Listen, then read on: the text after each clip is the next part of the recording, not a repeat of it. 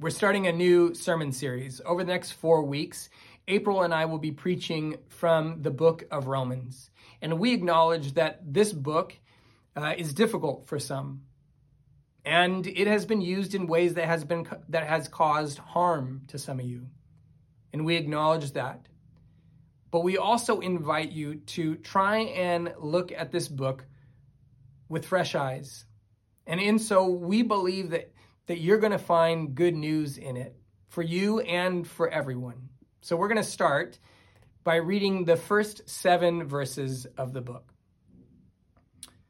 Paul, a servant of Jesus Christ, called to be an apostle, set apart for the gospel of God, which he promised beforehand through his prophets in the Holy Scriptures the gospel concerning his son, who was descended from David according to the flesh, and was declared to be Son of God with power, according to the Spirit of holiness by resurrection from the dead, Jesus Christ our Lord, through whom we have received grace and apostleship to bring about the obedience of faith among all the Gentiles for the sake of his name, including yourselves who are called to belong to Jesus Christ to all God's beloved in Rome who are called to be saints, grace to you and peace from God our Father and the Lord Jesus Christ.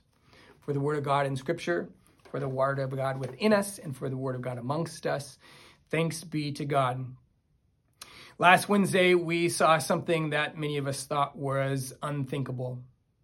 While a group of people stormed our nation's capital, some folks lowered the American flag and replaced it with a different flag. They took down the flag of our republic with 50 stars that represent all of us, and in its place raised the flag of Donald Trump. It was painful to see. It was difficult to see. It was it was unimaginable. And maybe because we've never witnessed any insurrections or rebellions in our land before, or at least not in our lifetime. But these kinds of rebellions are, are not new, they happen all the time. In the history of nations, there have been rebellions and revolutions. And this book, this letter to the Romans, from the Apostle Paul, I believe, as well as others, was this act of insurrection. And but unlike those on Wednesday who pledged their allegiance to Trump, Paul pledges his allegiance to Jesus Christ. He starts off right from the beginning saying, uh, I'm Paul, and I am a servant to Jesus Christ. In other words, I serve Jesus Christ, not Caesar. That's who my allegiance is to. I've been appointed an apostle. I've been summoned, not by Caesar, but by another king, the king of the Jews, to be an apostle. I've been given this task, this role. And I bring a gospel while that term gospel is familiar to us as Christians, it wasn't started by Christians. The term gospel was started by Caesar. It was kind of like his newsletter of what of how the military had been doing. And the gospel would go out from land to land, and someone would declare the gospel of Caesar. But Paul does not declare the gospel of Caesar. Paul says he declares the gospel of God. This blatantly defies Caesar's rule. Paul makes it plain and simple. My allegiance is not to you, my allegiance is to Jesus Christ. That would be a little bit like what we saw this week with 10 Republican members of Congress when their party came to them and their president came to them and said, You will vote against this impeachment, they blatantly declared that their allegiance was not ultimately to the Republican Party. Now, I don't know if they would say that their allegiance is ultimately to Jesus Christ, but that's what we say as Christians. That's who our allegiance is ultimately to. Now, probably at this part, uh, by this point, I've I've lost any conservatives. You've already turned off the video. I, I understand why. And so for the rest of you, you're probably saying, hey, me neither. I don't declare my allegiance to, the, to Republicans either. But all of us struggle to declare our allegiance to God. All of us struggle to ultimately declare our allegiance to Jesus Christ. For goodness sakes, I have a difficult time not declaring my allegiance to Apple. Every time they come out with a new product, I say to myself, you don't need that product. You've got no point, no purpose for it. However, Apple comes to me declaring my allegiance.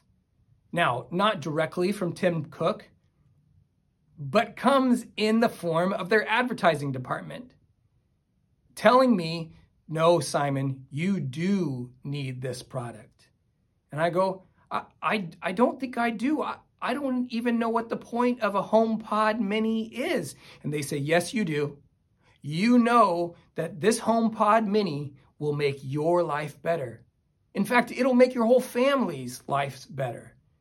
And I go, Oh, okay, Apple, whatever you say. Now, maybe you don't declare your allegiance to Apple. Maybe you don't declare your allegiance to any corporation. Maybe you, though, struggle declaring your uh, allegiance to this sense of safety. That you feel beckoned, called to buy a home in a gated community, or buy a gun, or continue to grow your savings account instead of being generous with your money. When this comes along, we struggle not to declare our allegiance to this false sense of security. Maybe you, you, struggle with trying to declare your allegiance to somebody who doesn't love you the way you love them. And you keep trying to be somebody you're not and doing things that you have no business doing just so you can show that your allegiance is to them, and maybe they might declare their allegiance to you. This letter from Paul is an inv- invitation to the Romans and ultimately an invitation to all of us to also declare our allegiance to Jesus Christ. To be able to start an insurgence to that which says that we must be loyal to them. What would it feel like? What would your life be like if you were able to have this kind of rebellion? To be able to say, no, I don't have to do that. I don't have to be like that because my allegiance is to Jesus Christ. I think I saw an example of what that is. This week, my sister in law sent us a video of our four year old nephew dancing to his favorite song in a way that only a four year old can truly dance. And all of us were cracking up laughing. Not making fun of him, but we were filled with so much joy because we witnessed and we remembered what it was like to be able to dance in a way that you didn't worry Am I on the beat? Are these even dance moves? What do I look like? That kind of liberation that that four year old had when dancing to the song Believer by Imagine Dragons, I think is a little bit of how it feels when we only declare our allegiance to Jesus Christ and we start this rebellion over anything that anything else that declares our allegiance. We receive that same type of liberation, that kind of feeling. Something inside of us, when we see it, longs for it. We identify with it because we know that we actually deserve it. It's what we're made for.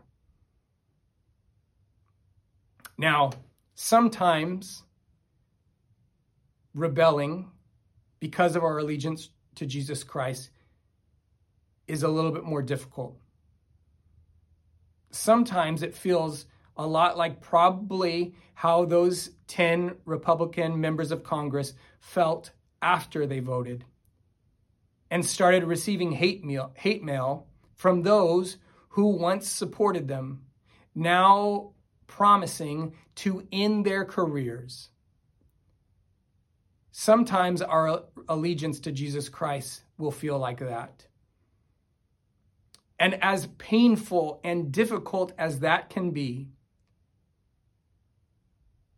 I would much rather have that moment that then will lead to the moment of being able to lay down at night and have the knowledge that you did what was right. You stood up for what your conscience called you to. Someday, those 10 members of Congress will be remembered by their grandchildren. And as their grandchildren learn about this moment in history, they will be told that their grandmother or that their grandfather had courage, had courage to declare not their allegiance to some political party, but their allegiance to what is right. And ultimately, that's what this letter to the Roman church is all about an invitation to all of them to go from being members of the empire to becoming true saints. That invitation is offered to you and it's offered to me. God, give us the strength to accept that invitation. Amen.